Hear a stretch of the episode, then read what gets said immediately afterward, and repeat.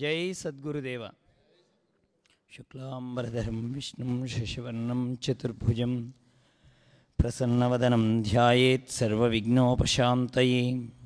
गुरुब्रह्मा गुरुर्विष्णु गुरुर्देवो महेश्वरः। गुरुसाक्षात् गुरुसाक्षात्परब्रह्मात् तस्मै श्रीगुरवे नमः। योनित्यमच्युतपदां भुजयुग्मरुक्मां व्यामोहतस्तदितराणि तृणाय मेने अस्मद्गुरोर्भगवतोऽस्य दैकसिन्धो रामानुजस्य चरणौ शरणं प्रपद्ये। ॐ नमो ब्रह्मादिभ्यो ब्रह्मविद्यासम्प्रदायकर्तृभ्यो वंशऋषिभ्यो महभ्यो नमो गुरुभ्यः। सर्वोपप्लवरहितः प्रज्ञानघनः प्रत्यगर्धो ब्रह्मैवाहमस्मि ब्रह्मैवाहमस्मि। आनन्दैकरसप्रसारविलसन्मन्दस्मितास्यं कृपापारीणं कृपापारिणं कालज्ञानविदग्रणिं शिवकरं काळीसमं सद्गुरुं ब्रह्मज्ञानमयं नमामि हनुमत्काळीप्रसादाह्वयम्। श्रीकृष्ण यद्भूषणा नरसखा शृङ्गाररत्नाकरा लोकद्रोहिनरेन्द्रवंश्यदहना लोकेश्वरा देवतानीकब्राह्मणगोगणार्तिहरणा निर्वाणसन्धायका निकुन्मृक् भवलतल् హరణా నిర్వాణ సంధాయక నీకున్మృక్కెద త్రుంపవే భవలతల్ నిత్యానుకంపానిధి. కృష్ణాయ వాసుదేవాయ హరయే పరమాత్మనే.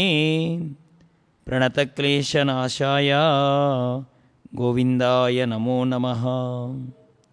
అతిరహస్యంబైన హరిజన్మకదనంబు మనుజుడెవడేని మాపురేపు చాలా భక్తితోడ చదవిన సంసార దుఃఖరాశి బాసి తొలగిపోవు. ఓం శ్రీ గురుభ్యో నమ. ఓం శ్రీమాత్రే నమ. ప్రియ భగవద్బంధువులారా సద్గురుదేవుల యొక్క పరమ పరిపూర్ణమైనటువంటి అనుగ్రహంతో గురుదేవులు మనకు అనుగ్రహించినటువంటి సత్సంగ సప్తాహ కార్యక్రమంలో ఐదవ రోజు కార్యక్రమంలో చేరుకున్నాం.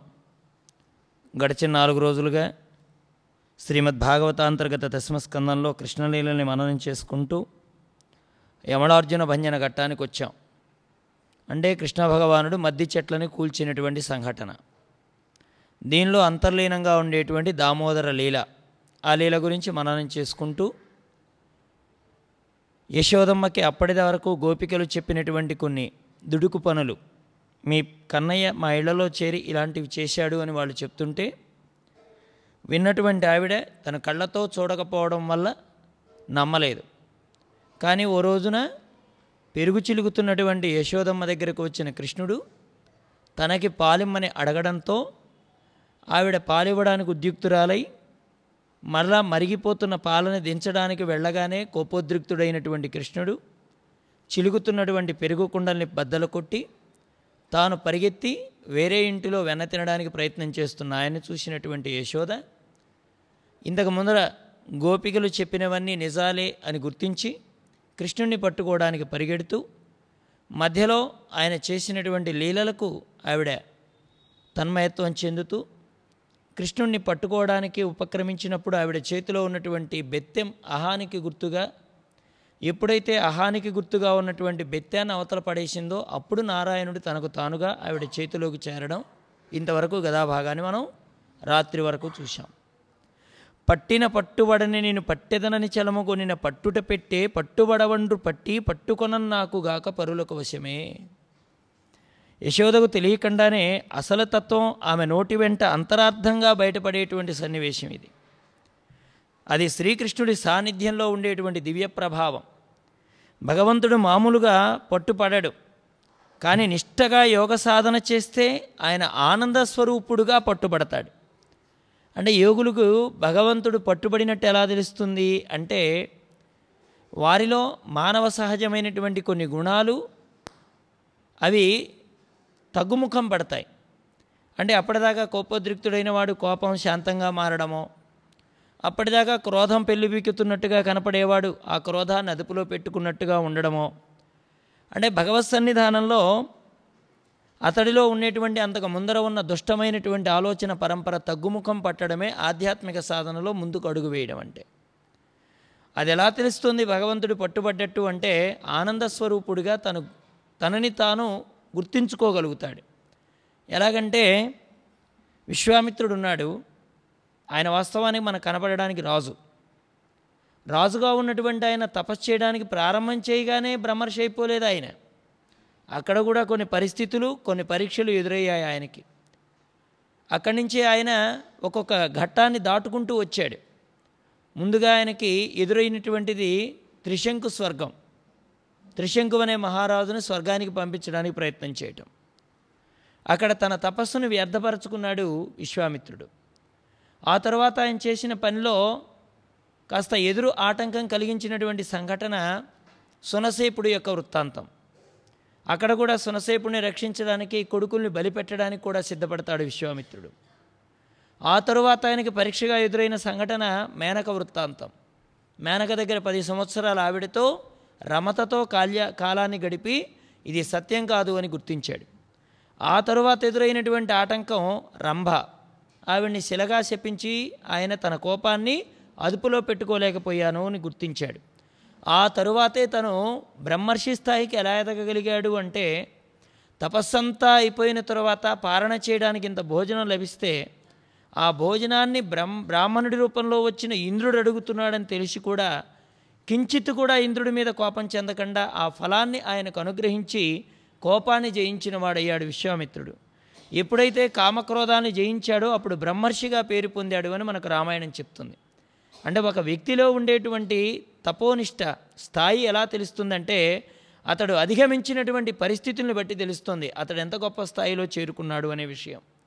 అలాగే ఇక్కడ కూడా మహాత్ములు మనకి సాధనలో ఒక్కొక్క మార్గాన్ని తెలియ చెప్తున్నారు కృష్ణుడు కూడా మనకి బాలుడిగా కనిపిస్తున్నా సాక్షాత్తు పరబ్రహ్మగా తెలిసినటువంటి యోగులందరూ వారి వారి స్థాయిల్లో తపస్సు చేస్తే వారికి చిక్కనటువంటి పరమాత్మ కేవలం యశోద భక్తికి పరవశుడై యశోద ఇంటిలో చేరి ఆవిడ భక్తికి కట్టుబడవాడిగా పట్టుబడడం అనేది చాలా విచిత్రమైన విషయం అంటాడు పోతనామాత్యుల వారు. అందుకనే తనలోనూ అందరిలోనూ అంతర్యామిగా ఉన్న నేను అనే ప్రజ్ఞగా మాత్రమే అతడు పట్టుబడతాడే కానీ ఇతరులను వేరువేరుగా చూస్తే ఆయన పట్టుబడాడు. ఎవరైనా సరే తనని తాను గురించి చెప్పుకునేటప్పుడు స్త్రీలు కానీ పురుషులు కానీ వాడే పదం నేను. పురుషుడైనా నేను అనే వాడతాడు స్త్రీలైనా నేనే అనే వాడతారు. అంటే ఆ నేను అనేటువంటి శబ్దం అది పుంలింగము కాదు స్త్రీలింగము కాదు నపుంసకలింగము కాదు తనలో చైతన్య రూపుడైనటువంటి స్వామి ఉన్నప్పుడే నేను అనే మాట కూడా మనం మాట్లాడగలుగుతాం. తాను ఒక్కసారి పక్కకి తప్పుకున్న తర్వాత నేను అనే శబ్దం కూడా మన నోటి నుంచి రాదు ఆ ఆలోచన కూడా మనకు కలగదు. అలా ఎవరైతే లోపల ఉండి మనకు ఆ శబ్దరూపంగా వినబడుతున్నారో అదే నిజమైన మన స్వరూపం తప్ప దేహము నేను కాదు మేను నేను కాదు. ఈ మేను అనేది నేనుగా వ్యవహరింపబడుతూ బహిరంగంగా నేను చెప్పడానికి వాగ్రూపంగా కానీ లేకపోతే చెయ్యి రూపంగా కార్యరూపంలో చేయడానికి కానీ నడవడానికి నాకు నడక రూపంలో కనిపించేది కానీ ఆ చైతన్యమే నేను తప్ప ఈ కనిపించేటువంటి దేహం నేను కాదు అనేటువంటి యథార్థమైన జ్ఞానంగా మాత్రమే పరమాత్మ తెలియబడతాడు. అలాంటి స్వామితో ఆవిడ అంటుంది పట్టుకోవాలని నేను పట్టుబడితే నువ్వు నాకుగాక ఎవరికి పట్టుబడతావు? అని యశోదమ్మ అడిగింది. ఇంకా అక్కడ ఉండేటువంటి కొన్ని లీలల్ని మననం చేస్తున్నట్టుగా ఆవిడ ఒక పద్యం చూపించారు పోతనామాత్యుల వారు. ఎక్కడనైనను తిరిగిద ఒక్క ఎడన్ గుణము కలిగి ఉండవు నియమం ఎక్కడిది నీకు మరచిన చక్కగా పోయేదవు పెక్కుజాడల పుత్ర. కృష్ణ ఎక్కడ పడితే అక్కడ తిరుగుతూ ఉంటావే? ఓ చోట కుదురుగా బుద్ధి కలిగి ఉండవే నీ ప్రవర్తనకు ఒక పద్ధతి అంటూ లేదే ఏమరపాటు చెందితే చాలు ఎన్ని వేషాలైనా వేసి ఎక్కడికైనా పోతావే అని మాట్లాడింది ఆవిడ. ఇది భగవంతుడి యొక్క సర్వాంతర్యామి లక్షణాన్ని సూ సూచిస్తోంది ఈ పదం. ఆయన సర్వానికి అతీతుడు ఆయనకు నియమాలు పెట్టడం ఎవరికి సాధ్యం? నియమాలన్నీ ఆయనలో నుంచి పుట్టినవే ధర్మాలన్నీ ఆయనలో నుంచి పుట్టినవే. మనం పడు పట్టుకునేటువంటి ధర్మాలన్నింటికీ ఆలవాలం ఆయనే. ఆయన వచ్చి పక్కన నిలబడ్డ తరువాత మిగతావన్నీ వదిలేసినా కానీ దోషం రాదు మనకి. మామూలుగా లౌకికంగా ఆయన ఏర్పరిచినటువంటి ధర్మాల్ని మనకు లోబడి ఉంటేనే మనకు జీవనం. ఏది? ఆయన అక్కడ మనకు లేకుండా ఉన్నప్పుడు ఆయన రానప్పుడు. ఆయన వచ్చిన తర్వాత ఇవన్నీ కూడా వదిలేసి వెళ్ళిపోవాలి. చూడండి పశువులు మంద లోపల ఎప్పుడు ఉండాలి? యజమాని వచ్చేంతవరకు ఉండాలి. యజమాని వచ్చి అదిలించినా నేను ఆ బంధనంలోనే ఉంటానంటే ఆ గొర్రెకి ఆ మేకకు దెబ్బలు పడతాయా పడవా? బాగా ఆలోచించండి. మేతంతా వేసిన తర్వాత యజమాని ఆ గొర్రెల్ని మేకల్ని ఒక మంద ఓ దొడ్డిలోకి తోలుతాడు. తోలిన తర్వాత దొడ్డిలోనే అవి విశ్రమిస్తాయి పడుకుంటాయి. యజమాని వచ్చి అదిలించినా కానీ ఆ మేకో ఆ గొర్రె లేవలేదనుకోండి దానికి దెబ్బలు పడకుండా ఉంటాయా? ఎప్పటి వరకు ఆ మంద లోపల దొడ్డి లోపల దీనికి ఆ ఏది చుట్టూ ఉన్న కంచెలో ఉండడం అవసరం అంటే యజమాని వచ్చేంత వరకు అంతవరకు అవసరం. యజమాని వచ్చి కదిలించడం మొదలెట్టిన తర్వాత దొడ్డి యువతలకి దాటడం అనేది ఆ మేకో గొర్రె చేయవలసినటువంటి పని. అంతేగాని నా యజమాని వచ్చి నేను ఇక్కడే కూర్చుంటానంటే దానికి దెబ్బలు తప్పవు. పరమాత్మ ఒక నియమాన్ని పెట్టినవాడు. ఈ నియతి అంతా ఆయనకు లోబడి ఉంది. ఆయనే వచ్చి పక్కన నిలబడ్డ తరువాత ఈ నియమాన్ని పాటించవలసినటువంటి అవసరం లేదు. నియమం ఎక్కడిది నీకు? అంతటా ఆయనే అనే ఎరుక ఎవరైతే ఒక క్షణం మర్చిపోతారో అప్పుడే మిత్రులు శత్రువులని అనేక విధంగా మనకు కనిపిస్తూ ఉంటారు. సర్వం విష్ణుమయం జగత్ అని అనుకున్న వాడికి వైరం ఎక్కడ కనపడుతుంది? మనకి ఒక చిన్న సంఘటన చెప్తూ ఉంటారు మహాత్ములు. దుర్యోధనుడిని లోకంలోకి పంపించి మంచివాడిని పట్టుకురమ్మన్నారట. వాడు అంతా తిరిగి వచ్చి కాలర్ ఎగరేసి నాకంటే మంచివాడు ఎవడు కనపడలేదు నేనే మంచివాడిని అన్నాడట. ధర్మరాజుని పంపించి ఒక చెడ్డవాడు దొరికితే పట్టుకురా అన్నాడట. ఆయన లోకమంతా తిరిగి ఆయనే తిరిగి వచ్చి ఏదైనా లోపం అంటూ ఉంటే నాలోనే ఉందేమో అంతేగాని లోకంలో ఎక్కడ లోకం లే లోపం లేదు. లోపం ఉన్నవాడు ఒక్కడు కూడా నాకు కనపడలేదు అన్నాడట వీడికేమో మంచివాడు కనపడకపోవడానికి కారణం ఏంటి? మంచి అనేది వీడిలో లేకపోవడం. అతడికి చెడ్డవాడు కనపడకపోవడానికి కారణం ఏంటి? చెడు అనేది ఈయన దృష్టిలో లేకపోవడం. ఎప్పుడైతే మంచిని చూడడం అలవాటు చేసుకుంటామో కనిపించేదంతా మంచిదే. అలాగే మనం చెడు అనేది ఎప్పుడైతే ఆ అద్దం పెట్టుకొని మనం వీక్షిస్తుంటామో ఏ లోచనాలు ధరిస్తే అదే దర్శనం కలిగినట్టుగా మనం ఏ లోపల దృష్టితో ఉంటామో బయట ఉండేటువంటి ప్రపంచం కూడా అదే దృష్టితో కనపడుతుంది. అలాగే పరమాత్మ అనేటువంటి ఒక విషయాన్ని మనం పక్కన పెడితే అక్కడ మనం వ్యక్తుల్ని చూస్తామే కానీ స్వామివారి యొక్క గొప్ప గుణాన్ని మనం అనుభవించలేం. అలాగే నారాయణమూర్తి సర్వాంతర్యామి అందరి హృదయాల్లో అతడే ఉంటున్నాడనేటువంటి ప్రజ్ఞ కలిగిన నాడు శత్రువులు ఎక్కడుంటారు వాడికి? శత్రువులు ఎక్కడా లేరు. ప్రహ్లాదుడికి శత్రువులు ఎక్కడా లేరు. బయట కనిపించేదంతా నారాయణ స్వరూపమే. హిరణ్యకశ్యపుడికో ఏ ఒక్కడిని చూసినా శత్రువులాగే కనిపించేవాడు. నా శత్రువు వీడి రూపంలో వచ్చాడేమో అనుకునేవాడు. కారణం ఏమిటి శత్రు దృష్టి హిరణ్యకశ్యపుడిది మిత్ర దృష్టి ప్రహ్లాదుడిది.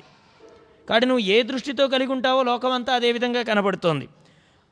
తోయంబులివి అని తొలగకొచ్చొచ్చెదు తలచెదు గట్టైన ధరలనెత్తన్ మంటితో నాటలు మానవు కోరాడే ఉన్నత స్తంభంబు లూపబోయే అన్యుల అల్పంబు అడుగంగబారుడు రాచవేటల చాలా తెచ్చే తలయవు నీళ్ళకు అడ్డంబు గట్టెదు ముసలపై హరివృత్తి మునయజూచే నంబరంబు మొలకు నడగవు తిరిగద ఇంక కల్కి చేతలేల పుత్ర నిన్ను వంపవ్రాల్ప నేనేరననియన్ నీవిట్టు క్రిందు మీద నెరగకునికి. యశోదం ఏమంటుంది? కన్నయ్య తోయంబులివి అని తొలగకొచ్చొచ్చేది అదురు బెదురు లేకుండా నీళ్ళల్లో చొరబడాలని చూస్తావే అని అందావిడే అంటే ఆయన ఆటల్లో ఎలా ఆడేవాడు? మనకు ఒక మాట చెప్తారు. పొరుగు ఊరోడి కట నీటి భయం ఉంటుందట ఉన్న ఊరోడికి కాటి భయం ఉంటుందట.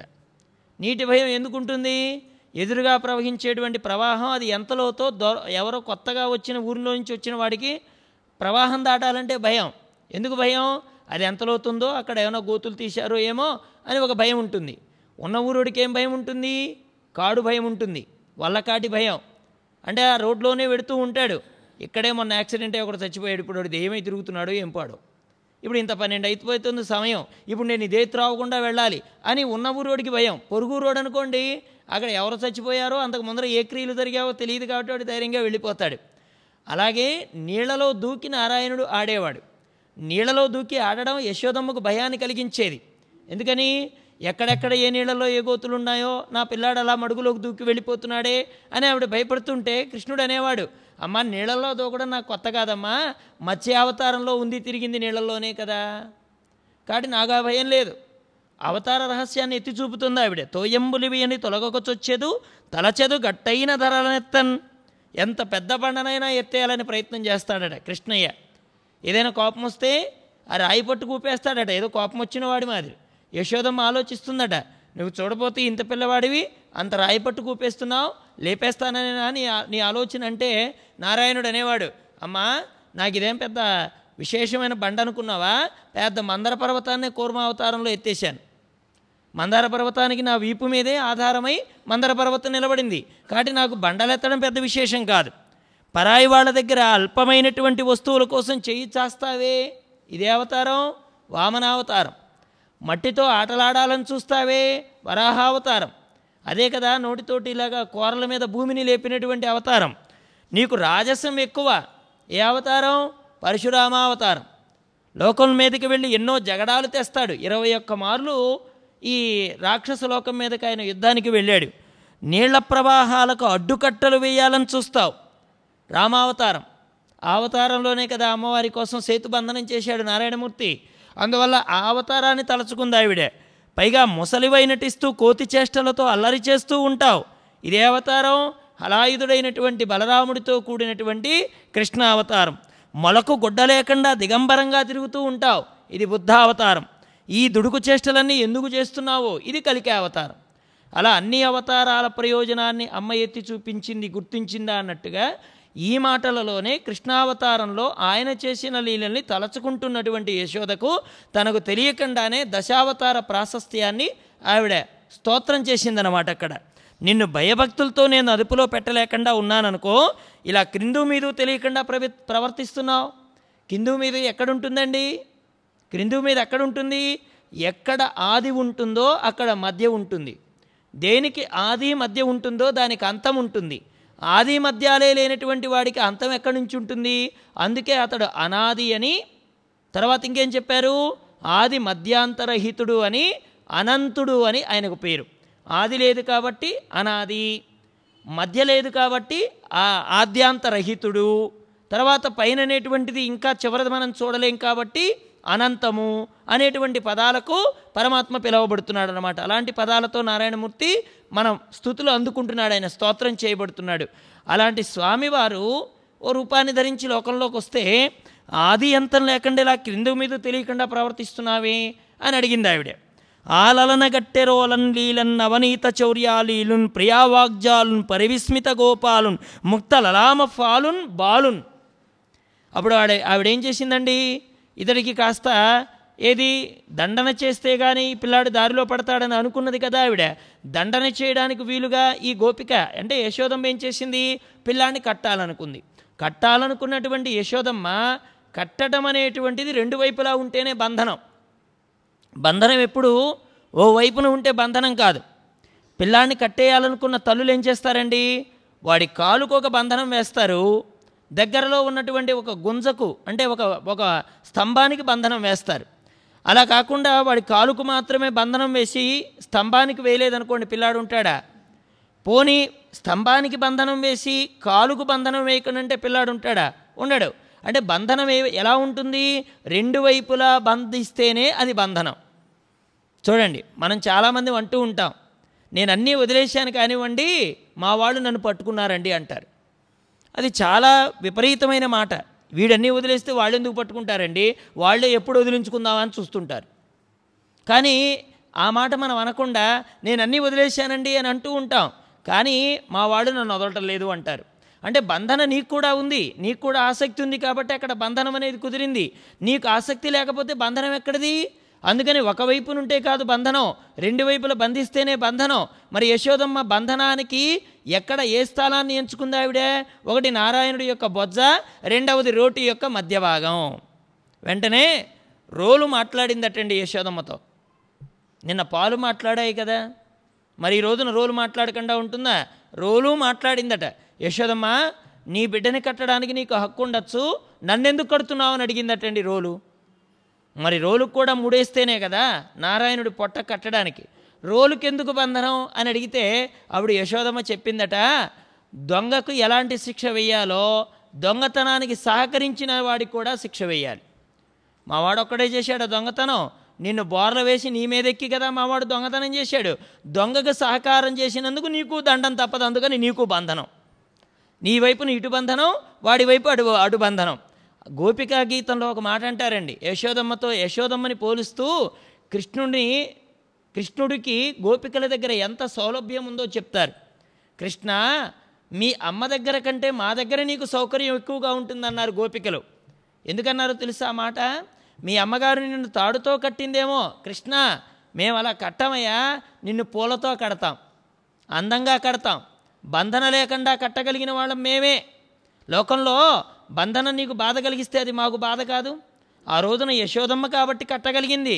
మేమైతే కట్టలేం. ఎలా కడతాం? పూలతో కడతామన్నారండి పూలతో బంధనం సాధ్యమా? పోని పూల బంధనం అదేమన్నా మానవుడికైనా కాస్త ఇనుప సంఖ్యలలాగో లేకపోతే బంగారు సంఖ్యలలాగో వెండి సంఖ్యలలాగో విడిపించుకోవడానికి కష్టమయ్యే బంధనం కాదు పూల బంధనం. అది విరితావుల యొక్క బంధనం. తేలికైన బంధనం విడిపించుకోవడానికి వీలుగా ఉండే బంధనం ప్రేమతో ప్రేయసిని కట్టేసేటువంటి బంధనం అటువంటి బంధనానికి మేము బంధిస్తాం కృష్ణుణ్ణి అని చెప్పుకున్నారు వాళ్ళు. అందుకని మీ అమ్మ కంటే కూడా మా దగ్గర సౌలభ్యం ఎక్కువగా ఉంటుంది. మీ అమ్మైనా నిన్ను కాస్త కఠినంగా కట్టగలిగిందేమో కృష్ణ అలా కూడా మేము కట్టలేని అంత స్వల్పమైనటువంటి అంత సున్నితమైనటువంటి మనస్సు కలిగిన వాళ్ళం. మా హృదయాన్ని ఒకసారి అర్థం చేసుకోమని గోపికలు ప్రార్థిస్తారు గోపికా గీతంలో. అలాంటి యశోదమ్మ కృష్ణుణ్ణి కట్టాలని చూస్తే అక్కడ తాళ్ళే ఉంటాయండి? తాళ్ళే ఉంటాయి. ఇప్పుడు మనకి ఉయ్యాలకు చూడండి. మొదటి రోజు తాళ్ళు కనపడ్డాయి. రెండో రోజు వచ్చేటప్పటికి ఏదో చుట్టేశారు దానికి. ఆ తాడు కనపడకుండా ఏదో చుట్టేశారు. ఎందుకని? తాడు మనకు నచ్చలేదు. అందుకని పైన ఏదో రంగుగా ఉంటే బాగుంటుంది అనుకొని ఇటువైపు ఒక వంకాయ కలరో అటువైపు ఇంకేదో ఇంకేదో కలరో పెట్టేసి కట్టేశారు. ఎందుకని? అందమైనటువంటి తాడైతే చూడడానికి మన కళ్ళకు ఆనందంగా ఉంటుంది కాబట్టి. ఇప్పుడు యశోదమ్మ కూడా సాక్షాత్తు మనం ఇక్కడ విగ్రహ రూపంలో ఉన్న కృష్ణుడిని అలంకరణ చేసుకోవడానికే ఇలా ఆలోచిస్తే యశోదమ్మ సాక్షాత్తు కృష్ణుడిని కట్టేటప్పుడు ఎలాంటి తాడు తీసుకురావాలి? పట్టు తాడు తీసుకురావాలి. ఎవరు పట్టుకోని తాడు తీసుకురావాలి? ఎవరు కట్టుకోని తాడు తీసుకురావాలి? కానీ యశోదమ్మ ఏ తాడు తెచ్చింది? పశువులు కట్టే తాడు తెచ్చిందండి. విచిత్రం. ఆ పశువుల తాడు కూడా అందమైన తాడా? ఎవరు పట్టుకోని తాడా? ఆవు పంచితంతో పునీతమైన తాడు. గోమయం పూసినటువంటి తాడు. కూడా ఏది ముడులు ముడులు పడినటువంటి తాడు అన్నీ కూడా చుట్టుకుపోయినటువంటి తాడు ఆ గోవులన్నీ కాళ్ళతో తొక్కిన తాడు అటువంటి తాడుని తెచ్చి కట్టాలనుకున్నారండి నారాయణమూర్తిని. ఎంత ప్రేమో చూడండి ఎంత సౌలభ్యమో చూడండి భగవంతుడి దగ్గర. మన ఇంటికి ఒక అతిథి వస్తేనే కడిగిన పళ్ళమే కడుగుతాం వండిన వంటే వండుతాం మళ్ళీ రుచి చూసి వండుతాం. ఇది సరిపోయిందో లేదో ఎంత బాధపడతామో ఒక పూట ఉండి మళ్ళీ సాయంత్రానికి వెళ్ళిపోయేవాడి గురించి. మరి నారాయణమూర్తిని కట్టాలంటే ఆవిడ మాత్రం భగవంతుడు అని అనుకుంటే ఆ విధంగా కట్టగలుగుతుందా? పశువులతో ఆ గోమయంతో తడిచిన తాడు అది. గోమయముతో తడిచిన తాడు అది అలాంటి తాడుని తెచ్చిందండి యశోదమ్మ. తాను తెచ్చి కట్టాలని చూస్తే ఆ తాడటండి కొరచైపోతుందట. సరిపోవడం లేదట. రెండు అంగుళాలు తగ్గుతుందట. మళ్ళీ ఇంకో తాడు కోసం వెళ్ళింది. ఆ తాడు కూడా అలాంటి తాడే. ఆ తాడుకి ఈ తాడును ముడిపెట్టి మళ్ళీ ఆయన నడుం దగ్గరికి తెస్తే మళ్ళీ రెండు అంగుళాలు తక్కువైందట. ఇదేమిటమ్మా? అని మళ్ళీ దానికి పె- ఇంకా పెచ్చుగా తెస్తే రెండు అంగుళాలు పెరుగుతుందట. తీసేస్తేనేమో తరుగుతుందట. ఇలా ఆ ముడి వెయ్యలేక ఆవిడ పడుతున్న ఆ పాటలను చూసి ఎలా ఎలా చెప్పాడో తెలిసినా వెలిలోను మొదలి తుది నడుమలు లేక జగంబు తుదియున్ మొదలున్ నడుమును వెలియున్లోనగు ఈశ్వరున్ అలవడునే కట్ట ప్రణతురుల్ కాకున్ననున్. పరీక్షణ్ మహారాజా నారాయణుడికి లోపల వెలుపల అనేవి మొదలు చివర మధ్య అనేవి ఎలా ఉంటాయి చెప్పండి?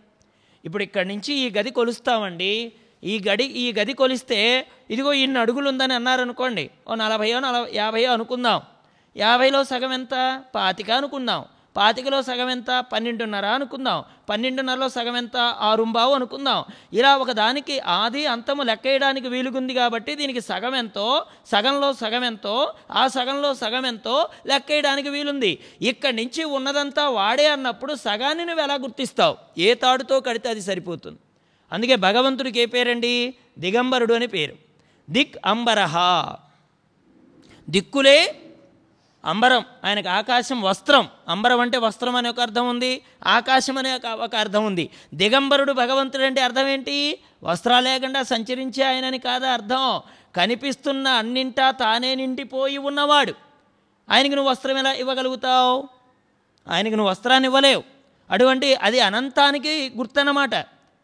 పైగా ఇంకోటి ఏమిటి అంబరం వస్త్రం దేహాభిమానానికి గుర్తు. ఆయనకు దేహాభిమానం లేదని చెప్పడానికి ఆయన దిగంబరుడయ్యాడు.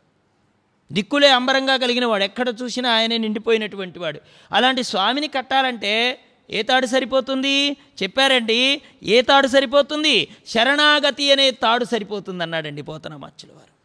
ప్రణతురులు కాకున్నాను. భగవంతుడు శరణాగతి. ఆ శరణాగతి అనేటువంటిది చాలా గొప్ప భక్తి అండి. అందుకనే రామాయణం శరణాగతి కావ్యం. రామాయణం శరణాగతి కావ్యం. ఎందుకని? అన్ని చోట్ల శరణాగతి ఉంటుంది అక్కడ విభీషణ శరణాగతి ఉంటుంది అక్కడ ఆడ మహాత్ములైనటువంటి వాడు నారాయణమూర్తి శరణవేడి సముద్రుడు యొక్క శరణాగతి ఉంటుంది అక్కడ ఆంజనేయ శరణాగతి ఉంటుంది అక్కడ ఆడ మహాత్ములైనటువంటి వాడు రాముడి పాదాన్ని ఆశ్రయించి తరించిన వాళ్ళ శరణాగతిలో ఉండేటువంటి గొప్ప పరమార్థం ఏమిటో తెలిపేటువంటి కావ్యం రామాయణం. అలాంటి శరణాగతిలో చేయాలంటే చాలా గొప్ప లక్షణం ఉండాలి. అది యాచించాలి భగవంతుడి దగ్గరికి వెళ్ళి. లోకంలో అన్నింటికీ అడ్డమైన వాటికి వెళ్ళి యాచించడానికి సిగ్గుపడడం లేదు మనం. కానీ భగవంతుడి దగ్గరికి వెళ్ళి యాచించాలంటే చెప్తారు రామకృష్ణానంద స్వాముల వారు ఈ రోజుల్లో చేయకూడని పనులు చేయడానికి బహిరంగంగా స్థానాలను ఎంచుకుంటున్నారు. చేయవలసిన పని చేయవలసిన చోట తలుపులు వేసుకొని భజిస్తున్నారు. ఇక్కడే వచ్చింది ప్రారంభం అన్నాడు ఆయన. అందుకనే సకృదేవ ప్రపన్నాయ తవాస్మీతి చే యాచతే అభయం సర్వభూతేభ్యో దదామి ఏతద్వ్రతం మమ అని రాముడంటే సర్వధర్మాన్ పరిత్యజ్య మాం ఏకం శరణం రజ అహం తవా సర్వపాపేభ్యో మోక్షయిష్యామి మాసుచ. ఈ రెండు కూడా చర్మ శ్లోకాలు శరణ శ్లోకాలు వైష్ణవ సాంప్ర సాంప్రదాయంలో. అమ్మవారిది కూడా ఉంది. పాపానామ శుభానామ వదార్హాణం ప్లవంగమ కార్యంకరుణ మాన్యేన నక్కచ్చిన పరాధ్యతి. ఇది సీతమ్మ వారి యొక్క చర్మ శ్లోకం శరణ శ్లోకం అందుకనే మహాత్ములని నారాయణమూర్తిని శరణ వేడడానికి నిజమైనటువంటి ఆయన పట్టుకోవడానికి మార్గం ఏమిటి నీవే తప్ప నితప్పరం బెరుగ మన్నింపదగుం దీనుని రావే ఈశ్వర కావవే వరద సంరక్షింపు భద్రాత్మక. నాదేమీ లేదు అంతా నీదే అనేటువంటి భావన. అది శరణాగతి. అలాంటి శరణాగతి ఆవిడకి ఉంది కాబట్టి సాధ్యమైంది యశోదమ్మకి. ఇంకొకరికి సాధ్యమవుతుందా? పైగా పట్టి ఎల్లబోటి పట్టి ఈతండని గట్టి తలపు తోడగట్టెగాక ఒట్టి కడుపు పెక్కు బ్రహ్మాండముల పట్టు ఎరిగినేని తల్లి ఏల కట్టు. పోతనామాచుల వారు చూడండి ఎంత గొప్పగా చెప్పాడు ఆయన. ఇలాగా తన చిన్ని కృష్ణుడు అందరిలాంటి బాలుడే అనుకున్నది కాబట్టి యశోదాదేవి కట్టగలిగింది కానీ ఈ బాలుడి కలుపులో ఎన్నో బ్రహ్మాండాలున్నాయని తెలిస్తే తల్లెందుకు కట్టేస్తుందయ్యా? అలా కట్టేయడానికి సాధ్యపడేవాడేనా ఆయన? ఎంత గొప్ప విషయమో తెలుసా పరీక్షణ మహారాజా? చిక్కడు సిరి కౌగిటిలో చిక్కడు సనకాదియోగి చిప్తాబ్జమున చిక్కడు శృతి లతి కావాలి చిక్కెనతడు లీల తల్లి చేతన్ రోలన్. నారాయణమూర్తి గోపాలబాలుడు లక్ష్మీదేవి కౌగిటికి చిక్కలేదు సనగసనందనాథులైన మహాయోగుల హృదయాల్లో చిక్కలేదు ఉపనిషత్తులకు కూడా చిక్కలేదు. అటువంటి వాడు లీలగా అవలీలగా తల్లి చేతిలో చిక్కి రోటికి కట్టేయబడ్డాడు నారాయణమూర్తి. అందుకనే ఎంత కావ్యం చెప్పినా మహాత్ములు ఏమంటారో తెలుసా అండి? తెలిసి తెలియవచ్చినంత తేడపరుతూ అంటారు అంతే అంతేగాని ఇదే ఫైనల్. ఇంతకు మించి ఎవరు చెప్పలేరు చెప్పేది కూడా ఏది లేదు అని ఎవరు అనరండి. ఎందుకని? అది ఎంత చెప్పుకున్నా ఇంకా ఉంటుంది. ఎంత వ్రాసినా ఇంకా ఉంటుంది. ఎంత వర్ణించినా మాటల కందకుండా ఇంకేదో అయి ఉంటుంది. అందుకే ఆయన అక్షరుడు అవ్యయుడు శాశ్వతుడు పురాణుడు సనాతనుడు అనే పేర్లతో వేదం కూడా అలా సరిపెట్టేసుకుందే తప్ప నేను పూర్ణంగా పరమాత్మ గురించి చెప్పాను అని వేదాలు పలకలేదు ఉపనిషత్తులు పలకలేదు ఏవి కూడా పరమాత్మ యొక్క ఆ పూర్ణమైనటువంటి ఆ బ్రహ్మతత్వాన్ని ఇంతేనని వర్ణించి చెప్పడం దేనికి సాధ్యమయ్యేటువంటి విషయం కాదు. అలాంటి నారాయణమూర్తి ఒక అవతారాన్ని ధరించి లోకంలోకి వచ్చి ఓ లీలగా ఒక చిన్నపిల్లవాడిగా తాను వచ్చి అక్కడి నుంచి ప్రయాణం చేసి తల్లి దగ్గరికి వచ్చి లీలలు చేసి తల్లి దగ్గర తాను తప్పు చేస్తున్న వాడిలాగా దొరకబడి తల్లి చేతనే కట్టబడడం అనేటువంటిది గొప్ప విషయం. అందుకని దామోదర లీల చాలా గొప్పది భాగవతంలో. అలా నారాయణమూర్తి కట్టివేయబడ్డాడు. ఈ విధంగా కృష్ణుణ్ణి చిక్కించుకొని గట్టిగా పట్టుకున్న యశోద అతన్ని గట్టిగా రోటికి కట్టడానికి నడుము చుట్టూ త్రాడు చుట్టుతూ ఉంటే తాడు తక్కువ అవుతుంది మరో తాడు జత చేస్తుంది అప్పుడు రెండు అంగుళాలు తక్కువ అవుతుంది ఇంకో త్రాడు ముడి వేసింది అప్పుడు తక్కువవుతోంది. తజ్జననిలో గిటగల రజ్జు పరంపరల గ్రహ్మరన్ సుతుగట్టన్ బొజ్జ తిరిగి రాదయ్యే జగజ్జాలమునున్న బొజ్జ కట్టన్ వశమే. పోతనామచ్చులు వారు ఏమంటున్నారు? తల్లి ఇంట్లో ఉన్న తాళ్ళన్నీ తెచ్చి ముడేస్తుంది. తాళ్ళు అయిపోతున్నాయే కానీ ముడికి అందడం లేదు నారాయణుడి యొక్క ముడి. ఆ ముడి అనేటువంటిది సామాన్యమైనటువంటిదా? నడుము ఎంత విశాలము అయినది? నడుముకి ప్రతీక ఏమిటండి? ఆకాశమే. బొడ్డుకి ప్రతీక ఏమిటి? మనకి మహాత్ములు ఏం చెప్పారు? యశనాభి వియదసురనిర చంద్ర సూర్యోచ నేత్రే. ఆకాశమైన బొడ్డు మరి అటువంటి బొడ్డుని ఎలా కట్టగలుగుతుంది ఆవిడ? వెలితి అయిపోయింది ఆ వింతను చూసి యశోదా గోపికలు నివ్వెరపోయారండి. ఏమిటి పిల్లాడి బొజ్జ ఇంత ఉంటుందా అని. పాపం ఈ శ్రమ వల్ల యశోదాదేవికి శరీరం అంతా చెమటలు పోశాయి. బయట కొంగు జారిపోతుంది కొప్పు సడలిపోతుంది. కట్టడానికి శక్యం కాని తనను కట్టేయాలనే పట్టుదలతో తంటాలు పడుతున్న తల్లిని చూసి నల్లనయ్య జాలిపడ్డాడు. ఇక్కడ భగవంతుడు పట్టుబడడానికి కారణం ఏంటంటే దేహాభిమానం పోవడమే. యశోదకి ఎప్పుడైతే నేను కడుతున్నాను నా ఇంట్లో తాళ్ళు నేను తెస్తున్నాను నేను ముడేస్తున్నాను నేను చుడుతున్నాను అనే దేహాభిమానం స్వాభిమానం ఎప్పుడైతే రెండు లక్షణాలు యశోదలో ఉన్నాయో అంతవరకు కృష్ణుడు కట్టబడలేదు. ఎప్పుడైతే ఆవిడ దేహాభిమానాన్ని వదిలేసిందో స్వాభిమానాన్ని వదిలేసిందో నేను కడుతున్నానని అహం ఆవిడ మనస్సులో లేదో పరమాత్మ తనంతడు తానుగా కట్టుబడిపోయాడు ఆవిడికి. బంధ విమోచనుడీశుండు బంధింపబెనగు జనని పాటోర్చి సుహృద్ బంధవుడు కావున జననీ బంధమున కట్టుబడియ పాటించిండ్రుపా పరీక్షిన్ మహారాజా శ్రీహరి భవబంధాన్ని తొలగించి మోక్షాన్ని ప్రసాదించేవాడు. ఆ భగవంతుడు బాలకృష్ణుడై ఇప్పుడు కన్నతల్లి కష్టం చూడలేక ఆవిడ కడుతున్న తాటుకే కట్టుబడిపోయాడు. ఆప్తులైన వారికి ఆత్మబంధువు కదా నారాయణమూర్తి? ప్రియమిత్రుడైన శివుడు గాని చూడండి ఎవరికి లభించని భాగ్యం యశోదకు లభించిందో చెప్పారు పోతనామాచ్యుల వారు. సంగడి తిరిగెడు శంభుడు అంగ ఆశ్రయైన సిరియు ఆత్మజుడై ఉప్పొంగిడి పద్మజుడును గోపాంగనక్రియ కరుణవడయురు అఖిలేశ్వరు చేన్. పరీక్షిణ్ మహారాజా సంగడి తిరిగెడు శంభుడు. పరమాత్మ శివుడు అనుకునేవాడట ఇతడు నా ప్రియమిత్రుడు. ఇతడు ఆయన ఎప్పుడు పెడితే అప్పుడు దర్శనం అనుగ్రహిస్తాడు. నాతో మాట్లాడతాడు. ప్రియాన్ని పలుకుతాడు. నేను విష్ణువు యొక్క మిత్రుణ్ణి. విష్ణువు నాకు సుహృద్బంధవుడు అని అనుకునేటువంటి పరమశివుడికి కూడా లభించినటువంటి అవకాశం ఇది పరమశివుడికి కూడా లభించలేదు. మనకి భాగవతంలో లేదు కానివ్వండి ఇతరితర భాగవతాల్లో ముఖ్యంగా మనకి ఇస్కాన్ వాళ్ళు ఉన్నారు కదండి. వాళ్ళ భాగవతం శ్రీకృష్ణ దేవాది దేవుడు శ్రీకృష్ణ భగవానుడని ఓ పుస్తకం ఉంది. కృష్ణుడి యొక్క చరిత్రని వాళ్ళు ప్రింట్ చేశారన్నమాట. దానిలో ఒక లీల. ఆ లీలలో కూడా ఎంత చక్కని చిత్రపటం దొరుకుతుందో వాళ్ళ దగ్గర. నారాయణమూర్తి చేతిలో రత్నాలు ఉంటాయి ఓ పండ్లు అమ్ముకునేటువంటి ఆవిడ గంపతో పండ్లతో నారాయణమూర్తి దగ్గరికి వస్తుంది. నారాయణమూర్తికి ఇచ్చినటువంటి ఆ రత్నాలు పుచ్చుకొని ఈవిడ తన గంపలో ఉన్న పండ్లని నారాయణమూర్తికి ఇస్తూ రత్నాల వైపు చూడకుండా కృష్ణుడి వైపే చూస్తున్నటువంటి ఒక పటం ఉంటుంది చిత్రపటం. చాలా అందంగా ఉంటుంది. పాపం ఆవిడకి కూడా కృష్ణుని చూడాలని కుతూహలం అట ఎలా దొరుకుతోంది కృష్ణ దర్శనం అంటే యశోదం ఇంటి ముందే రోజుకు రెండు మూడు సార్లు తిరిగేదట. యాపిల్ అమ్ముతాం జామకాయలు అమ్ముతాం అని అనుకుంటూ కృష్ణ దర్శనం కోసం తిరుగుతుందట ఆవిడ. ఆవిడ కాన్సెప్ట్ ఏంటి? పండ్లు అమ్ముకోవడం కాదు పరమాత్మ దర్శనం కలగడం. అందుకనే కృష్ణుడి ఇంటి చుట్టే తిరిగేదట. యశోద ఇంటి ముందుకే వెళ్ళేదట ఆవిడ. అయితే పాపం వీళ్ళు ఎవరన్నా అడిగి అమ్మ మీ బుట్ట మొత్తం మేమే కొంటాం ఎంతకిస్తావంటే ఇవి అమ్మేవి కావు అని అక్కడక్కడే తిరిగేదట ఆవిడ పాపం. కానీ కృష్ణుడు ఒక రోజున గుర్తించి ఆవిడ ఆవిడ దగ్గరకు వచ్చి అమ్మా మరి నేను నాకు పండ్ నీ పండ్లు కావాలి పండ్లు ఇస్తావా అన్నాడు నారాయణుడు. కృష్ణయ్య ఇస్తాను కానీ కృష్ణయ్య మరి ఏమీ లేకుండా ఎలా ఇవ్వను? ఏదో ఒక వస్తువు ఇస్తేనే కదా మనం అవతల వాళ్ళకు వస్తువు ఇస్తాం. ఇప్పుడు కృష్ణుడు లోపలికి వెళ్ళి ఏదో వస్తువు పట్టుకొచ్చాడనుకోండి మళ్ళీ కృష్ణ దర్శనం దొరుకుతుంది ఆవిడికి డబల్ దర్శనం. ఇప్పుడే ఆవిడ పళ్ళని ఇచ్చి పంపింది అనుకోండి మళ్ళీ కృష్ణుడు రాడు. అందుకని మళ్ళీ ఇంకోసారి కృష్ణుడిని చూడాలని కోరిక నెరవేరాలంటే ఆ చిన్ని కృష్ణయ్యతో చెప్పింది కృష్ణ ఏదైనా తీసుకొస్తే ఇస్తాను పండ్లు. అప్పుడు ఆయన అన్నాడు ఇంట్లో ఏమున్నాయి? ఇగో మా ఇంట్లో ధాన్యం ఉన్నాయి కానీ ధాన్యం ఇస్తాను నీ పండ్లు ఇస్తావా అన్నాడు. అలా అడిగితే ఏ తల్లి కాదంటుందండి? అలాగే పట్టుకురాని పంపిస్తే ఈ కృష్ణుడండి దోషులు ఎలా పట్టుకోవాలో తెలియదు ఆయనకి. తెలియదు కాదండి దర్శనం అనుగ్రహించడానికి వచ్చాడు పరమాత్మ. అందుకని ఈ దోషులు ఎలా పట్టేవాడండి? ఈ రెండు చేతుల మధ్య చిన్న కంత చేసేవాడు. రంధ్రం వచ్చేసేదనమాట బియ్యం ఇలా పట్టుకొని బయటకు వచ్చేవాడండి ఆవిడ దగ్గరికి. పాపం అక్కడ దాకా రాగానే దారి వెంట మొత్తం పోయే బియ్యం అన్నీ కూడా. అక్కడ దాకా రాగానే తన చిన్న చేతులతో ఇలా ఇలా అనేవాడు. అని ఆవిడ గంప వైపుకు చూసేవాడు. ఆవిడ కృష్ణుడి చేతులు కలిసి చూసేది. అప్పుడు ఆయన ముఖంలో ఏం భావన కలిగేది? నాలో నాకు బియ్యం పట్టుకోవడం కూడా రావట్లేదు చూసావా బియ్యం మొత్తం దారిలో పోయినాయి సరే మళ్ళీ పోయేస్తానుండు అని మళ్ళీ లోపలికి వెళ్ళేవాడట. మళ్ళీ బియ్యం తీసుకునేవాడు. మళ్ళీ అవే రంధ్రం చేసేవాడు. దారి పొడుగుతా పోసుకుంటూ వచ్చేవాడు.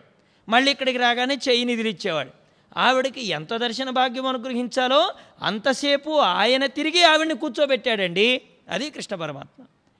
ఇప్పుడు ఆవిడ ఆయన కోసం తిరిగింది కదండి. ఆయన కోసం తిరిగిన తిరుగుడు అంతా ఎవరు తిరుగుతారు చెప్పండి. అందుకని ఈయన తిరుగుతున్నాడు. ఆయన ఎంత సేవ అయితే ఆయన కోసం మనం చేస్తామో మన కోసం ఆయన అంత సేవ చేస్తాడు. కానీ మనం ఆయన కోసం తిరిగి ఉండాలి చేసి ఉండాలి.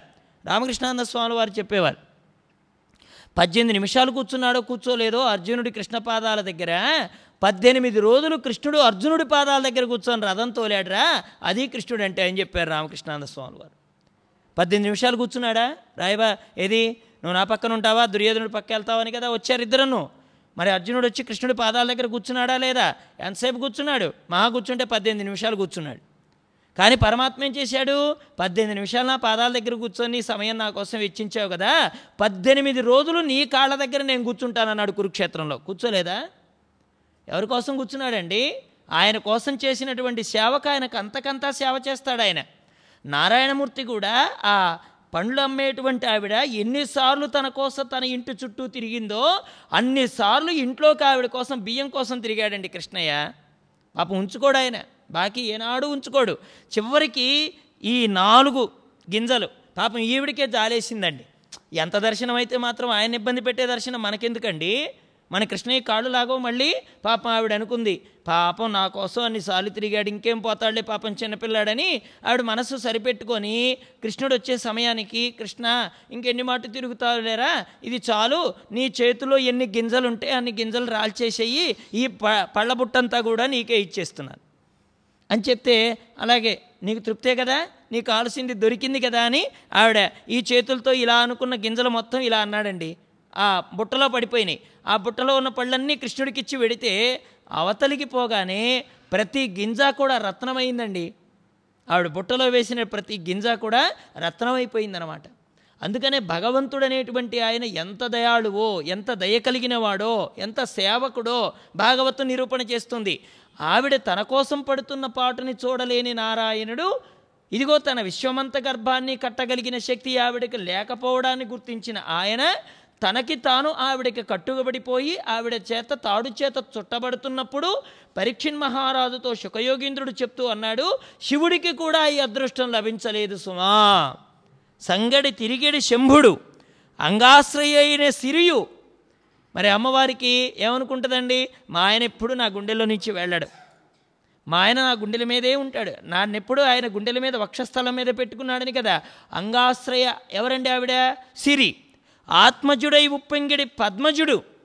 మరి ఆయనలో నుంచి పుట్టినవాడు ఎవడండి? ఆత్మజుడు కొడుకు ఎవరు? బ్రహ్మగారు. ఈ గోపాంగన క్రియన్ అంటే యశోదలాగా కరుణవడయరు అఖిలేశ్వరు చేన్. కృష్ణుడి యొక్క అనుగ్రహం ఈవిడికి కలిగినట్టుగా శంకరుడికి కలగలేదు లక్ష్మికి కలగలేదు బ్రహ్మగారికి కలగలేదు యశోద పొందిన అనుగ్రహాన్ని పొ పొందలేకపోయారు. ఎందుకని? జ్ఞానులచే మౌనులచే దాసులచే యోగ సంవిధానుల చేతన్ పూని నిబద్ధుండగునే శ్రీనాథుడు భక్తియుతుల చేతన్ బోలెన్.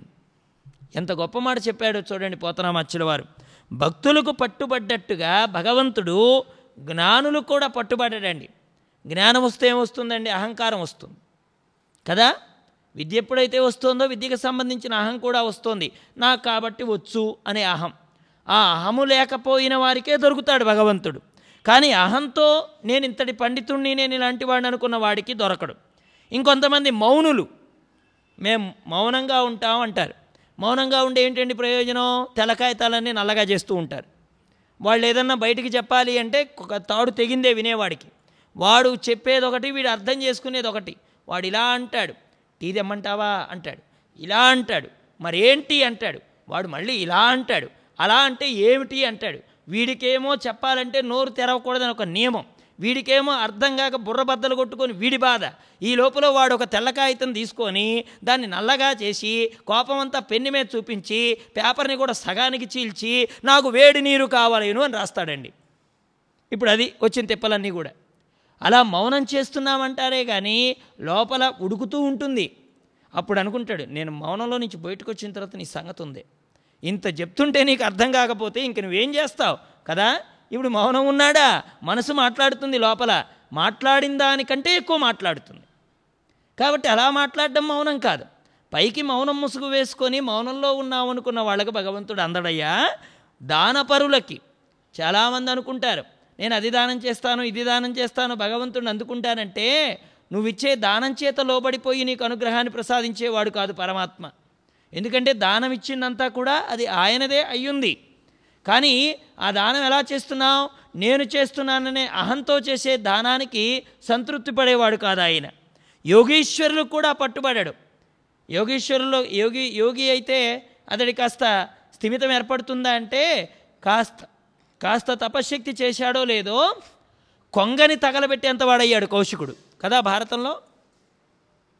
తగలబట్టేవాడయ్యి గృహస్థాశ్రమ ధర్మంలో తన ధర్మాన్ని నిర్వర్తిస్తున్నటువంటి ఆవిడ్ని చూడగానే నన్ను బయట నుంచోబెట్టి లోపల ఇంతసేపు ఉంటుందా ఆవిడ? నేనంటే ఏమనుకుందా ఆవిడ? అనే అహం లే- లేచిందా లేవలేదు ఆయనకి.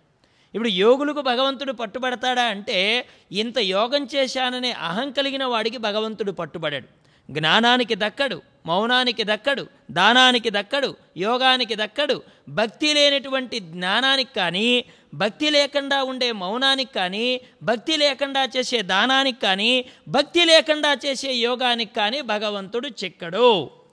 అన్నీ భక్తి యాడ్ చేసుకోవాలి మళ్ళీ. దానానికి భక్తి తోడు కావాలి. దానానికి భక్తి తోడు కావాలి. యోగానికి భక్తి తోడు కావాలి. జ్ఞానానికి భక్తి తోడు కావాలి. మౌనానికి భక్తి తోడు కావాలి. ఎప్పుడైతే ఈ దానమో జ్ఞానమో యోగమో వీటన్నింటికీ బయట అంతరంగ భక్తి అనేటువంటిది తోడవుతుందో దాని ద్వారానే భగవంతుడు చిక్కుతాడేనే కానీ అహంతో కూడిన జ్ఞానానికి కానీ నేనున్నాననే మౌనానికి కానీ ఇంత దానం చేస్తున్నాననేటువంటి అహంకారానికి కానీ నేను ఇంత యోగం చేశాననేటువంటి భావనకు కానీ భగవంతుడు చిక్కడు. యశోదాదేవి కృష్ణుడిని అలా రోటి కట్టేసింది. కట్టేసి ఏం చేసింది ఇప్పుడు ఆవిడ? తన పనుల్లో తాను మునిగిపోయింది. అమ్మయ్యా ఇప్పుడు వీడికి తగిన శాస్తి జరిగింది అనుకుంది ఆవిడ. బాలకృష్ణుడు ఆ ఇంటి పెరట్లో ఉన్న రెండు పెద్ద మద్ది చెట్లను చూశాడు ఆయన. ఆయనకి పని పడింది. యశోదమ్మకు పని ముగిసింది కృష్ణుడికి పని స్టార్ట్ అయింది అంతే. ఆవిడకేమో కట్టడం అనే పని అయిపోయింది ఇప్పుడు ఈయనకి ఉద్ధరించడం అనే కార్యం మొదలైంది. రెండు మద్ది చెట్లు ఉన్నాయి అక్కడ. ఎవరు వాళ్ళు? నలకూబరుడు మణిగ్రీవుడు అనేటువంటి ఇద్దరు యక్షులు నారదుడు యొక్క శాపం చేత మద్ది చెట్లుగా పడిపోయారు. అని ఎప్పుడైతే శుకయోగీంద్రుడు ఈ విషయాన్ని చెప్పాడో పరీక్షణ్ మహారాజ్ అన్నాడు ఏమయ్యా నలకూబర మణిగ్రీవులు అలా మద్ది చెట్లుగా ఎందుకు పడాల్సి వచ్చింది? కారణం ఏమిటి అంటే ఓసారి నారదుడేల శపించిన వారావృక్షత్వమునకు వచ్చిన పనికిన్ కారణమయ్యది యోగి కులారాధ్య ఎరుగుని చెప్పుమయ్య వినియేదన్. నాకు చక్కగా కథంతా చెప్పనగానే వెంటనే పూర్వం కుబేరుడి కొడుకు కొడుకులు ఇద్దరు ఉండేవారు. వాళ్ళు నలకూబర మణిగ్రీవులు అనేటువంటి వాళ్ళు. వాళ్ళు రుద్రుడు యొక్క అనుచరులు. అలాగా వాళ్ళకి యవనం ఉంది మానవుణ్ణి గోతిలో పడేసేటువంటి కారణాల్లో ముఖ్యమైనటువంటిది యవనం. రెండవది తల్లిదండ్రులు సంపాదించిన ధనం. మదానికి కారణమవుతుంది. ఈ నలకోబర మణిగ్రీవులు ఇద్దరు ఎవరండి? కుబేరుడి పుత్రులు. మూడవది నేను ఫలానా వాళ్ళ దగ్గర పని చేస్తున్నాను అనే అహంకారం. పదవి అహంకారం. అంటే వీళ్ళు మంచి యవనంలో ఉన్నారు. ఇదొక దోషం. రెండవది కుబేరుడి పుత్రులై ఉన్నారు. ధనానికే మాత్రం లోటు లేదు. ఇక మూడవది ఏం చెప్పారండి? వాళ్ళు సాక్షాత్తు రుద్రుడు యొక్క అనుచరగణం. పరమశివుడి దగ్గర ఉండేవాళ్ళట. ఈ మూడు వాళ్ళకు వచ్చేటప్పటికీ యవన అహంకారం ధనాహంకారం పదవీ అహంకారం ఈ మూడు తలకెక్కి వాళ్ళ కళ్ళు కనపడడం మానేశాయి. ఏమండి? అందుకనే ధనము పదవి అనేటువంటిది చాలా గొప్పవని చెప్తుండేవారు. కరుణశ్రీ జంజాల పాపయ్య శాస్త్రి గారు. పదవైతే పోతుందే కానీ కళ్ళైతే కిందకి దిగవని చెప్పేవారు ఆయన. కరుణశ్రీ గారు చెప్పేవారు వీడు ఎప్పుడో పదవెక్కినప్పుడే తలపైకి కళ్ళు ఎక్కాయట పదవి పోయినా కానీ కళ్ళు దిగలేదు ఇది ఎక్కడ ప్రారంభం అన్నాడు ఆయన. వాడి పదవి పోయినా కానీ వాడి కళ్ళు దిగవు. అందుకనే ఆ పదవి అహంకారము వ్యామోహం అనేది నలకోబర మణిగ్రీవులు అనేటువంటి వాళ్ళకు చేరింది. ఎలా చేరింది? గంగాతరంగ రమణీయమైనటువంటి ప్రవాహాల్లో అందమైనటువంటి అప్సరసలతో కూడి ఉండి నగ్నంగా స్నానం చేస్తున్నటువంటి వాళ్ళు ఉండే ప్రదేశానికి నారదుడు ఒక రోజున నారాయణ నామం చేసుకుంటూ వచ్చాడు. నారదుణ్ణి చూసినటువంటి వాళ్ళు మద్యం మత్తులో తలకెక్కి యవ్వనంతో మత్తెక్కున్న వాళ్ళకి పదవి అహంకారం ఉన్న వాళ్ళకి ధనంతో కళ్ళు మూసుకొని పోయిన వాళ్ళకి నారదుణ్ణి గౌరవించాలనే బుద్ధి లేకపోవడం చేత నారదుణ్ణి చూసి కూడా తమ వికారాన్ని ప్రదర్శిస్తూ అలాగే ఉండిపోయారు. పక్కనుండేటువంటి అప్సరసలకు కొద్దిగా తెలివి కలిగి అయ్యో వచ్చేవాడు మహాముని దేవర్షి ఆయన ముందర మనం ఇలా ఉండడం భావ్యం కాదని వాళ్ళ సిగ్గు వాళ్ళు తెలుసుకొని అక్కడి నుంచి వెళ్ళిపోయారు కానీ వీళ్ళిద్దరూ మత్తతతో అలాగే పడిపోయారు. నారదుడికి వెంటనే నవ్వు వచ్చిందండి అజ్ఞాని చేసేటువంటి పనులన్నీ జ్ఞానికి నవ్వులాటగానే ఉంటాయి. కానీ జ్ఞాని నవ్వినటువంటి నవ్వుకు పరమార్థాన్ని అప్పుడు ఆలోచించలేరు. పరమాత్మ నవ్వే నవ్వులకు కూడా అర్థం ఉంటుంది. కృష్ణుడు కూడా చాలా చోట్ల చాలాసార్లు నవ్వాడు ఆయన. ఆ నవ్వుకు పాపం అర్జునుడికి అర్థం చేసుకునేటప్పటికి కొన్ని కార్యాలు జరిగిపోయాయి. ఓహో మా బావ ఇందుకు నవ్వాడు కాబోలు అని. అలాగే ఆ పరమాత్మ యొక్క నవ్వు నారదుడి యొక్క నవ్వు వాళ్ళు తెలుసుకోలేకపోయారు. ఎలా ఉన్నాడు నారదుడు? ఏ విధంగా నవ్వాడు ఆయన? అంటే అక్కడ ఒక శ్లోకాన్ని చెప్పాడు. సంపన్నుండొరుగానలేడు తనువున్ సంసారమున్ నమ్మి హింసింపదూచు దరిద్రుడెత్తువడి శుష్కీభూతుడై చిక్కి హింసించుడన్యుల్ ఆత్మకున్ సములుగా చింతించునట్టోట తత్సంపన్నుకు అంజనంబు వినిమి దారిద్ర్యము హింపగన్. ఎప్పుడైతే ఇతడు కళ్ళు కనపడకుండా ఉండే విధంగా ప్రవర్తించారో అప్పుడు నారదుడు అన్నాడు ధనవంతుడు ఎవరిని లెక్క చేయడు? ఎందుకని నా ధనంతో సమస్తము చెయ్య చెయ్యగలను? అనే అహం అతడికి ఉంటుంది తన ధర్మాన్ని శరీరాన్ని సంసారాన్ని ఈ మూడింటినే నమ్ముకుంటాడు ధనవంతుడు. ఒకటేమో శరీరాన్ని ఒకటేమో నా ఇష్టం వచ్చినట్టుగా ప్రవర్తిస్తాను నన్ను కాదనేవాడు ఎవడో అని తనకు అనుకూలంగా ఉండే ఒక ధర్మాన్ని ప్ర ప్రతిష్ఠ చేస్తాడు అక్కడ ధనవంతుడైన వాడు ఇంకోటి తన చుట్టూ ఉన్నటువంటి సంసారం ఈ మూడింటిని నమ్ముకుంటాడు వాడు. ఇతరుల్ని హింసించాలనే చూస్తాడు. దరిద్రుడు దారిద్ర్య దేవతకు చిక్కి కూడా కష్టాలు అనుభవిస్తూ కూడా ఇతరుల్ని హింసించడు. కానీ దరిద్రం అనుభవించేవాడు ఏమనుకుంటాడంటే ఇప్పటికే నేను చాలా అనుభవిస్తున్నాను ఇంకా ఘోరమైన కృత్యాలు చూసి ఇంకా దారిద్ర్యాన్ని అనుభవించే స్థితి నాకెందుకు గనక దొరికినంతలో పరమాత్మని భజిస్తాననేటువంటి భావన దరిద్రుడికి కలుగుతుందట. ధనవంతుడికి కలగదట అటువంటి భావన. అందువల్ల ఇతరుల్ని హింసించేటువంటి లక్షణం ధనం చేత పదవి చేత యవనం చేత మద్యము మత్తత చేత వస్తాయి. మా గురువుగారు ఒక మాట చెప్పేవారు మద్యం మత్తు తలకెక్కిందంటే సర్వం తలకెక్కినట్టే అని. ఏకత చతురోవేద బ్రహ్మచర్యం తదేకత ఏకత సర్వపాపాని మద్యపానం తదేకత అని ఓ శ్లోకం చెప్పేవారు మా గురువుగారు. ఏకత చతురోవేద నాలుగు వేదాలు చదవడం ఒక ఎత్తు అయితే బ్రహ్మచర్యం తదేకత నిత్యము బ్రహ్మమునందు రమించడం ఒక ఎత్తు. అంటే నిత్యము బ్రహ్మను అనుభవించడము నాలుగు వేదాలు చదివిన దాంతో సమానం. నాలుగు వేదాలు నోటికి నీకు రాకపోయినా సర్వత్రా బ్రహ్మాన్ని అనుభవించావంటే వేదం చదివిన విప్రోత్తముడితో సమానం బ్రహ్మవేత్తతో సమానం. అలాగే ఏకత సర్వపాపాని మద్యపానం తదేకత. నేనే పాపం చేయలేదండి ఒక తాగుడు మాత్రం అలవాటు ఉందని ఒక వ్యక్తి చెప్పాడంటే వాడు సర్వపాపాలు చేసిన వాడితో సమానం అని చెప్పారు. అంటే అన్ని పాపాలకు మూల కారణం ఏమిటి? త్రాగుడే. కాళిదాసు గారు భోజమహారాజు గారు వేశ్యాలంపటుడయ్యి వేశ్య వల వాళ్ళ వలలో చిక్కుకొని పరిపాలనని ఆయన నెగ్లెక్ట్ చేశాడు. ఆయన కాస్త దాని పట్ల తూష్ణీభావం వహించాడు. నిర్లక్ష్య భావాన్ని చూపాడు. చూపేటప్పటికి వెంటనే దాన్ని పనిలో పెట్టాలని కాళిదాస్ కనిపించింది.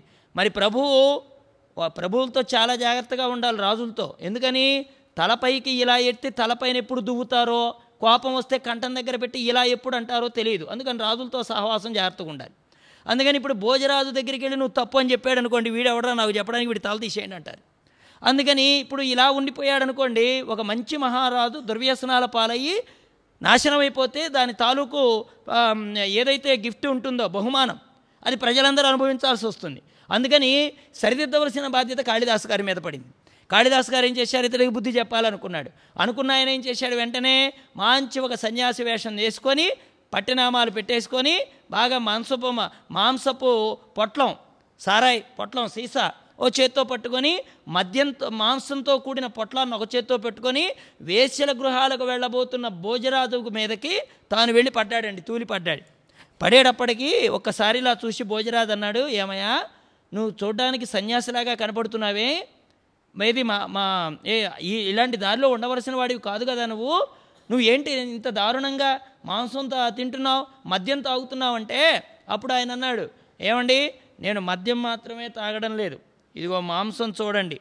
ఏ దీ చేతిలో పొట్లం కూడా ఉంది అన్నాడు ఆయన. నువ్వు మాంసం కూడా తింటావా అన్నాడు. మా మాంసం కూడా ఎప్పుడూ తిననండి. జోదానికి పోయి బాగా డబ్బులు వచ్చినప్పుడు మాత్రమే ఈ రెండింటి జోలు ఇస్తాను. లేకపోతే అసలు దాని జోలు రానే రానన్నాడు. అంటే నువ్వు జోదం కూడా ఆడతావా అన్నాడు. ఆ జోదం కూడా ఎప్పుడు ఆడనండి? పెళ్ళాం మెడలో నగలన్నీ తాకట్టు పెట్టినప్పుడే ఆడతాను.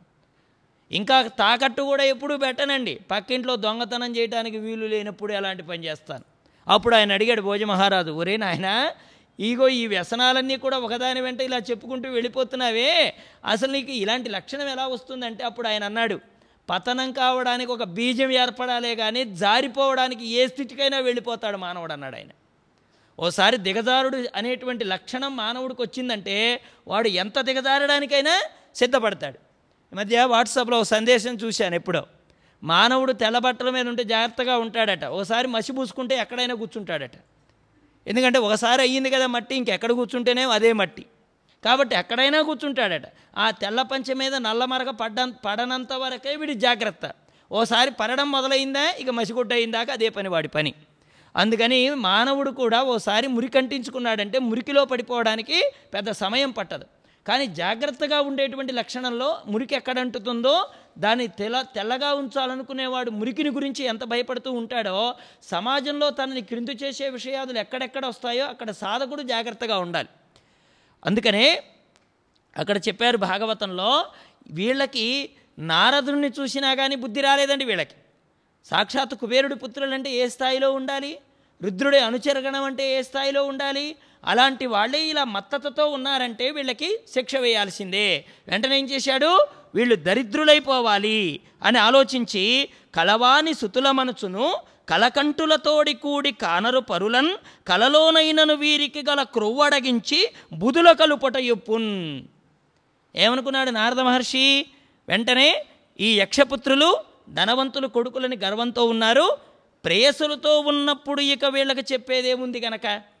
వీరికి కలలోనైనా పెద్ద చిన్న కనిపించరు వీళ్ళ క్రువు అణచి మళ్ళీ వీళ్ళని సత్పురుషులుగా మార్చడం సముచితమైనటువంటి పని అని ఆలోచించాడు. వెంటనే ఇలా ఆలోచించి నలకోబర మణిగ్రీవులతో అన్నారు మీరు ఇలా ఐశ్వర్యమదంతో కొట్టుకుంటున్నారు కనుక మద్ది చెట్లుగా భూలోకంలో నూరు దివ్య సంవత్సరాలు పడిపోండి. ఆ తరువాత మీకు నందనందనుడి యొక్క పాదారవింద స్పర్శ లభిస్తుంది మీకు. నారాయణుడి యొక్క పాదస్పర్శ మీరు పొందుతారు. దాంతో మీకు విముక్తి సంప్రాప్తిస్తుంది. ఈ విధంగా శ్రీమన్నారాయణ భక్తులై సత్ప్రవర్తన ఎందు ఆసక్తులై మళ్ళీ దేవలోకంలో మీరు ప్రవేశించగలుగుతారు. ఇది నా అనుగ్రహం అని చెప్పారండి నారదుల వారు. అలా నారదుల శాపం పొందినటువంటి ఈ నలకోవర మణిగ్రీవులు అనేవాళ్ళు మద్ది చెట్లుగా వచ్చారు. ఇప్పుడు నారాయణుడు కట్టుబడ్డాడంటే ఏమిటండి కారణం? నారదుడి యొక్క శాపం. నారదుడు ఆ శాపాన్ని ఇవ్వకపోతే యశోదమ్మ దగ్గర కట్టుబడడం అనే లీల లేదు. యశోదమ్మ దగ్గర కట్టుబడడం అనే దామోదర లీల లేకపోతే యమలార్జున భంజనం అనేటువంటి ఒక లీల లేదు. నారాయణమూర్తి రోటిని అడ్డంగా నడుపుకొని వెళ్ళేటువంటి క్రియ ఇక్కడ లేకపోతే ఒక అత్యద్భుతమైన సన్నివేశాన్ని భాగవతంలో మనం పోగొట్టుకొని ఉండేవాళ్ళం. చెప్పాలంటే ఇంకా కృష్ణలీలలో అత్యద్భుతమైన ఘట్టం దామోదర లీల. ఎందుకంటే అక్కడ ఒక పద్యం కూడా వస్తుంది. యమలార్జునులు అనేటువంటి వాళ్ళు ఈ నలకొబ్బర మణిగ్రీవులు అనేవాళ్ళు నారాయణమూర్తి యొక్క స్నేహాన్ని కోరతారు వాళ్ళు. ఏ విధమైనటువంటి జన్మ కావాలో కోరతారు. అది భాగవతంలో అందరూ గుర్తుపెట్టుకోవాల్సిందనమాట. అందుకనే ఈ బాలకృష్ణుడు స్థిరమైనటువంటి మహాబలం కలిగిన వాడాయన ఆయన ఆయన పొట్టకి కట్టబడినటువంటి ఈ త్రాడు ఆయన ఊపికి రోలు అడ్డం తిరిగిపోయింది. వెంటనే ఏం చేశాడండి కృష్ణుడు? ఓసారి తన యొక్క పొట్టని కదిలించడం మొదలెట్టాడు. ఈ అడ్డంగా ఉండే ఈ నిలువుగా ఉండేటువంటి రోలు అడ్డంగా తిరిగిపోయింది. అతడు చరచర రెండు మద్ది చెట్ల మధ్య నుంచి రోటిని ఈడ్చుకుంటూ ముందుకు వెళ్ళిపోయాడు. బాలుడు రోల్ అడ్డము దివ మూలంబులు వెకలి వికటపములు విరిగి మహాబీలధ్వనిన్ కూలెను శాపలస్య వివర్జనముల్ యమలార్జనముల్. కృష్ణుడు రోలును అడ్డం తిప్పగానే ఈ మద్ది చెట్లు రెండు కూడా వేళ్ళతో సహా పెకిలించుకొని పోయి కొమ్మలు విరిగిపోతూ మహాభయంకరమైన ధ్వనితో నేలకూలాయి. చాలా కాలం తరువాత వాడికి శాపాలు తొలగిపోయాయి. ఆ మూలల్లో నుంచి అగ్నిజ్వాల బయటకు వచ్చినట్టుగా దిక్కుల్లో నిండిన తేజస్సుతో ఇద్దరు యక్షులు ప్రత్యక్షమయ్యారు అక్కడ భక్తులందరినీ రక్షించే బాలకృష్ణుడికి వాళ్ళు తల వంచి నమస్కారం చేసి నిలబడ్డారు. కృష్ణ నీవు బాలుడువు కాదయ్యా సాక్షాత్తు పరబ్రహ్మానివి. నీకు నీవే కానీ వేరే ఆధారం అక్కర్లేనివాడివి మహాయోగివి అన్నింటికీ మొదలున్నవాడివి నీవే. అత్యంత సూక్ష్మం నుంచి అతి స్థూలం వరకు వ్యాపించిన విశ్వమంతా కూడా నీ రూపమే. అణయోరణీయాన్ మహితో మహీయాన్ అణు బృహత్ కృష స్థూల గుణర్భృహు నిర్గుణో మహాన్ అదృత స్వదృత స్వాస్వ ప్రాగ్వంశో వంశవర్ధన. విష్ణు సహస్రనామంలో భీష్ముడు ఏ నామాలైతే నారాయణమూర్తికి ఆపాదించి చెప్పాడో అవే నామాలకు రూపంగా వీళ్ళు కీర్తించడం మొదలుపెట్టారు. అణువు మొదలు పరబ్రహ్మము వరకు నిండిపోయినటువంటి నిన్ను గుర్తించడం చాలా తేలికైన పని. యోగి అయినటువంటి వాళ్ళు అటువంటి ఉపాసన చేస్తారు. కానీ లోకంలో అందరూ అనుకున్నట్టుగా నిన్ను తెలుసుకోవడం చాలా కష్టం అంటారు. కానీ నిన్ను తెలుసుకోవడం చాలా తేలిక. ఎందుకని? అణువు మొదలు కింద నిండి ఉన్నటువంటి వాడవి అన్నింటా ఉన్నటువంటి వాడవు నీవే. అన్ని జీవరాశులకి నీవే అధిపతివి. ఇంద్రియాలకు నీవే అధిపతివి. అహంకారానికి నీవే అధిపతివి. ప్రాణానికి నీవే అధిపతివి. ప్రకృతికి అధిపతివి నీవే. కాబట్టి ఇక్కడుండే సమస్తమైన ప్రపంచమంతా నీవే. స్వామి భువనములు సేయకావగా అవతీర్ణుడవైతి కాదే అఖిలేశ్వర యోగివరేణ్య విశ్వమంగళ కవిసన్నుత వాసుదేవ కళ్యాణనిధి. వాసుదేవ అని పిలుచుకున్నారండి. ఆ నోరారా పిలుచుకున్నారు వాళ్ళు. ఆ యములార్జున భంజనం జరిగిన తర్వాత వాళ్ళు పిలిచిన పేరే వాసుదేవ అనే పదం మనం ఇంతవరకు భాగవతంలో వినాం. ఇక్కడే వింటాం. యమునార్జున భంజనం జరిగిన తరువాత వాళ్ళు నారాయణమూర్తిని కొలిచిన పదం పిలిచిన పదం వాసుదేవ అనేటువంటి పదం. అంటే ఎన్నో సంవత్సరాలుగా ఉన్న చెట్ల జన్మ నుంచి విముక్తి కలిగిన తరువాత ఇంతకాలం ఉపాసనంగా వాళ్ళకి లబ్ధమైన మహామంత్రం వాసుదేవనామం. అంటే ఇన్ని సంవత్సరాల శాపాన్ని తొలగించగలిగినటువంటి పదం ఏమిటండి? వాసుదేవ. ఆ వాసుదేవ అనే పదంలో అంత గొప్ప మహత్తుంది లోకాలన్నీ సృష్టించేవాడివి నీవు. రక్షించేవాడివి నీవు కలుపుకునేవాడివి నీవు ఈశ్వరుడు నీవు నీవు దైవంగా వరించిన వారు గుర్తించిన వారే ధన్యులు. ఈ సృష్టికి శుభాన్ని చేకూర్చేవాడివి నీవే. సృష్టిలో సకల శుభాలు నీవే వాసుదేవా. అన్ని కళ్యాణాలు నీలో నుంచే పుట్టాయి. అసలు కళ్యాణం అనే పదం పుట్టిందే నీలో నుంచి. కళ్యాణాలు నీలో నుంచి పుట్టలేదు. కళ్యాణం అనే పదమే పుట్టింది నీలో నుంచి. నువ్వు లేకపోతే కళ్యాణం ఎక్కడిది? నీ దర్శనమే కళ్యాణం నీ ఊహలే కళ్యాణం నీ నీ గురించి తలచుకోవడమే కళ్యాణం నీ నామమే కళ్యాణం నీ రూపమే కళ్యాణం. ఇన్ని కళ్యాణాల్లో పడి మానవులు మానవ కళ్యాణమే నిజమనుకుని కళ్యాణంలో పడిపోతున్నారు. నిజమైన కళ్యాణానికి నిధి ఆయన అని చెప్పారు భాగవతంలో. తపస్వి వాక్యంబులు తప్పవయ్యను. ఎంత గొప్ప అనుగ్రహం కలిగించాడు నారదుడు ఆ రోజున. మాకు ఆ శాపం లేకపోతే మా జన్మలు ఏమైపోయి ఉండేవి? తపస్వి వాక్యంబులు తప్పవయ్యను. నెపమున గంటివి నిన్ను చూడం తపంబులొప్పెను. మేమిన్నాళ్ళు మధ్య చెట్లుగా ఉండి నీ నామం తలచుకున్నందుకు మాకు ఎంత భాగ్యాన్ని కలిగించావు కృష్ణ? మమ్ము తావకీయ ప్రపన్నుల చేయుము భక్తమిత్ర. కృష్ణ మేం కోరుకునేది ఒక్కటే. భక్తులైన వారికి పరమమిత్రుడువు నీవే. ఎప్పటికీ నీ భక్తులుగా ఉండే శరణాగతి చేసే బుద్ధిని మాకు ప్రసాదించు స్వామి. వాళ్ళు అదే కోరుకున్నారు.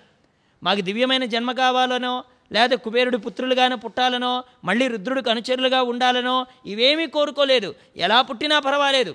మాకు చెట్టు జన్మ అయినా ఇదే బాగుంది. ఎందుకని? నువ్వు ఎప్పుడు వస్తావో ఎప్పుడు ఆ తపస్వి వాక్యాలు పండుతాయో ఎప్పుడు మా మధ్యగా నువ్వు వెడతావో ఎప్పుడు మాకు ఈ జన్మ నుంచి విముక్తి కలుగుతుందో ఇదే భావన. ఆ భావనతో మేము ఇన్ని సంవత్సరాలు గడుపుకున్నాం కృష్ణ. మాకు ఏ జన్మైనా పర్వాలేదు. నీతో కలిమి కలిగినటువంటి జన్మను మాకు ప్రసాదించమని కోరుతున్నారు నలకోబర మణిగ్రీవులు. మిగిలిన కథాభాగాన్ని మనం సాయంత్రం తెలుసుకునేటువంటి ప్రయత్నం చేద్దాం. అంతవరకు వాసుదేవ. వాసుదేవ. जय सद्गुरुदेव। ओ।